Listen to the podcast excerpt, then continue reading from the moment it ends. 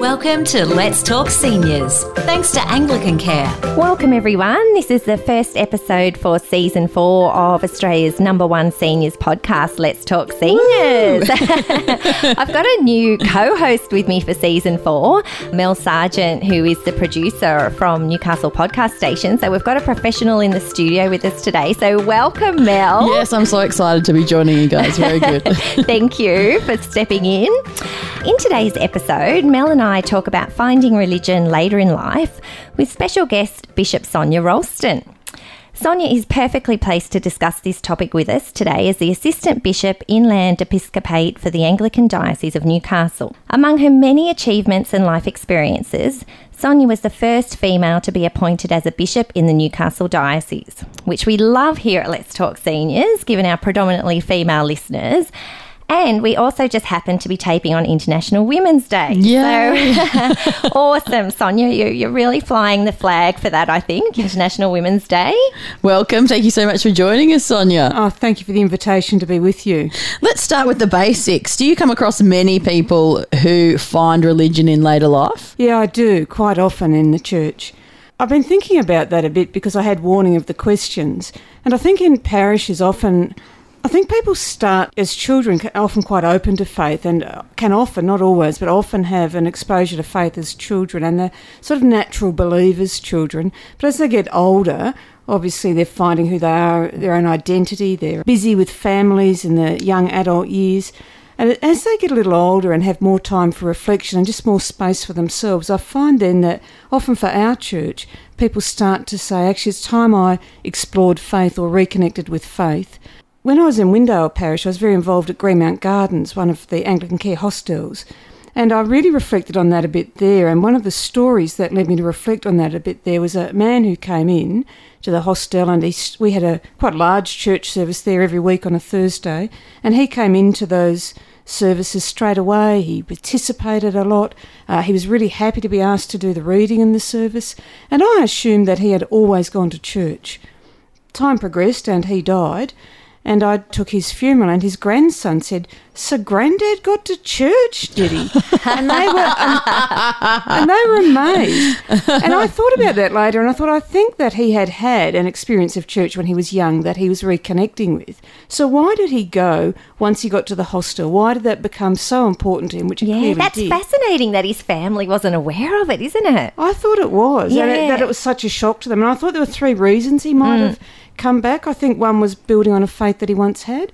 I think one was being part of that community and belonging, which was a very strong part of Greenmount. Mm. But I also think when you move into a hostel, ultimate questions of life and death are going to be looming very That's what. I was going to say. We've got existential angst in our 30s, 40s, 50s. I, I guess it's sort of building quite heavily then, isn't it? Yeah, and I well, you think start it- to wonder what it's all about, I think. course, and, and you yeah. don't get to your 50s without some sort of trauma or stuff happening in your life, That's which right. makes you question things. I and think. you realise you're not in control of the world. Of course. You know, that it's not all Absolutely. about you. Yeah, yeah. Well, The Instagram stories slow down a little bit as you get older.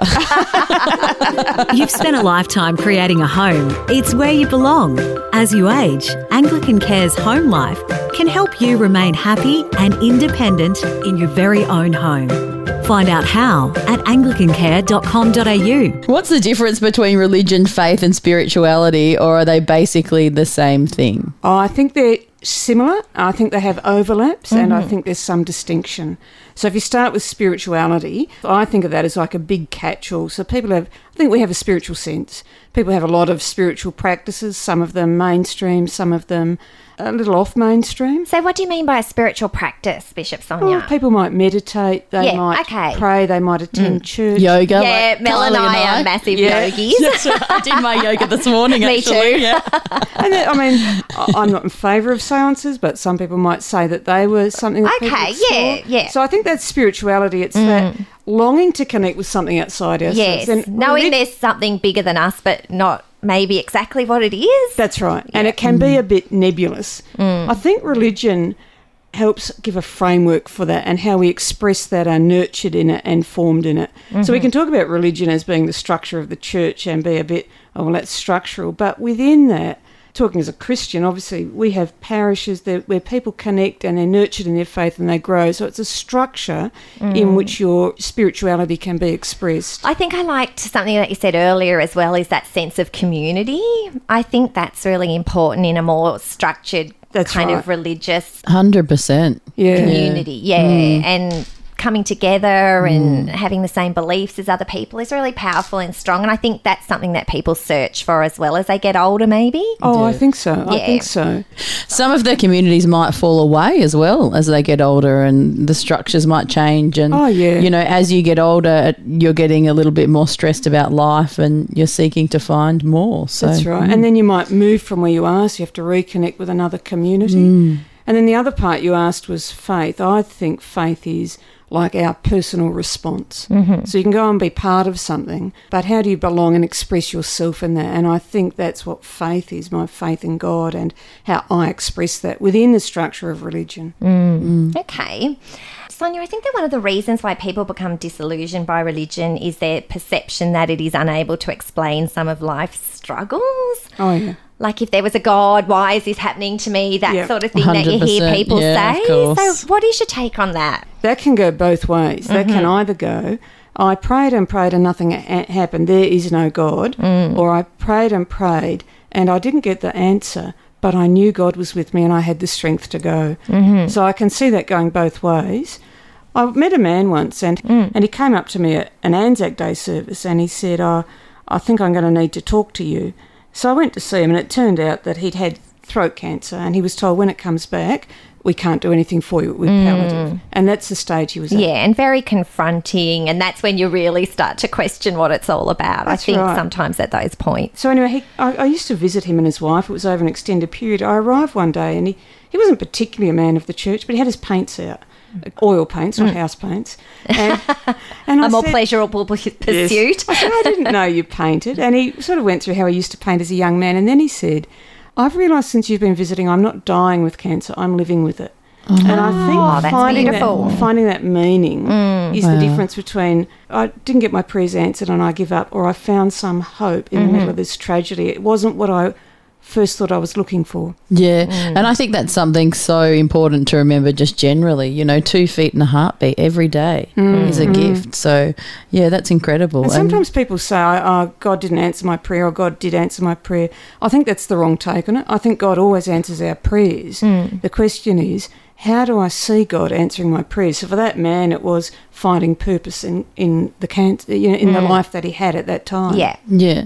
People with religion seem to cope a lot better with hard, extenuating circumstances, rather, I think, than people without religion. What's your take on that? Why do you think it is? Oh, I think it's because you know that you're not alone. I mean, mm. studies show that that's true, and that people who have a deep faith might live a couple of years longer. But I think it's things like knowing I'm not alone, knowing that there's a God who loves and cares for me, knowing that when I do wrong, I can turn to God and be forgiven. And there are some other practices that might go with that. I think knowing that I have a hope in this life and the next because of my faith.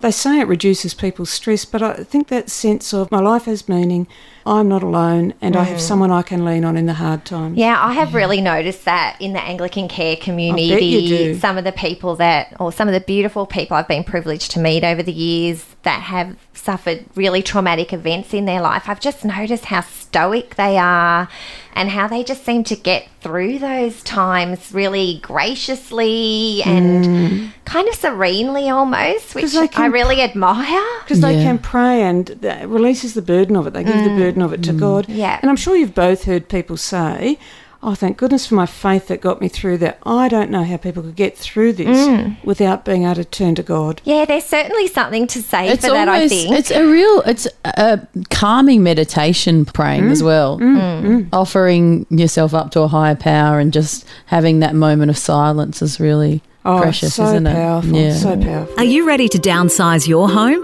You're done with the endless maintenance and mowing the lawn? With Anglican Care's retirement villages, you can relax and live amongst friends, carefree. Discover how at anglicancare.com.au. So, finally, Bishop Sonia, if someone wants to embrace religion more in their life, where do they begin? Well, go to a friend you know who goes to church or mm. practices the religion that is your religion mm-hmm. and ask them about it. Ask them to take you to church mm. or go to church yourself. But try and let people know that you need to learn as well. Mm. Another little story, because I like stories. Yeah, they're uh, great. I love them Um, too. when, I, when I was a, an assistant priest, there was a lady in the parish I'd in who taught scripture for, oh, I don't know, 50 years maybe, a long time. And she always taught sixth class. And she used to say to her class, on their last lesson, she drew a line, she'd go, This is the path of life, and it'll have ups and downs. And if you ever get to a point where you don't know what to do, just go to a church. And so years later, she was shopping, and this young lady came up to her in the shopping centre and said, Oh, Mrs. What's her name? You won't remember me, but you taught me scripture. And she said her name, and she said, Oh, I was probably the naughtiest girl you ever taught. and she said her name, and she said, And she probably was the naughtiest girl I ever taught. and then the young lady explained that her family life had been in crisis at the time. Her parents mm. were separating, she was angry, she was acting out, and that her life continued to descend. So she made some pretty bad choices. She got herself into a real mess. Mm-hmm. And by her mid or late teens, she was ready just to give up. Wow. And she walked past this church one day and the doors were open. So she went in and there was someone there cleaning. And so the lady was really friendly to her and talked to her and calmed her down and said to her, Come back on Sunday. And so she went back on the Sunday because this lady had been so kind. And the lady was looking out for her and she welcomed her, had her to sit with her. She helped her go through the church service. She said, Come back next week. The young lady said that changed her life and now she, you know, she sorted out the problem. She got some help. Uh, she now was a young mother with children and was teaching Sunday school in that church that she had committed to. And I think there are two lessons to that. One, she went to, to a church and found some help, but the other was that the church was ready to receive her and help her belong. And I think the message for that is, you know, on the one hand, you can go to a Christian you know, or go to a church you know, or whatever your faith is, but the other is, if someone new comes to your church, be ready to be like that woman and welcome someone and help them belong. Just don't say hello, help them belong. I think 100%. And these days, individualism is rife. Like, look Oh, at social yeah. media, everyone's about the individual. But in those hard times, what you need is community. Oh, That's what absolutely. brings And you I through. think COVID taught us that to a mm. large degree as well, that Oh, we need yeah. to come together as a community. Yeah, Yeah. For the greater good. yeah. Well, thank you, Bishop Sonia, for being our special guest. We really appreciate you sharing your wisdom with us today. We have a little lucky door prize for all of our special guests. oh, You've done well today, you. Carly. So It's, many. al- it's always in line with our ethos of healthy well-being and You have to- aging and it's- positivity. Yeah, it's your job to open it. So there's water. I love, I love. We're, we're doing a um, you. Thought you podcast on hydration later. There's a Let's, Let's Talk Seniors card oh, and a great mug for my healthy tea. yes, well, you're going to grow your own herbs in that, Bishop Sonia, and then make your tea Oh. from your herbs. You don't know about my gardening prowess, do you? I did wonder about it actually. Are you a keen gardener? No, no, no, Oh, no, you're no. not. well, you'll let me have to let me know how you go with that. I Go to the will. farmer's market then and get the herbs and chuck them in the mug. Oh, oh dear. thank you. Thanks, Kylie and Mel. It's been fun. We look forward to chatting to dietitian Nick Adamson in our next podcast, which is all about gut health for a good life. Do you have any topics you want Kylie to discuss? Get in touch by emailing let's talk seniors at anglicancare.com.au.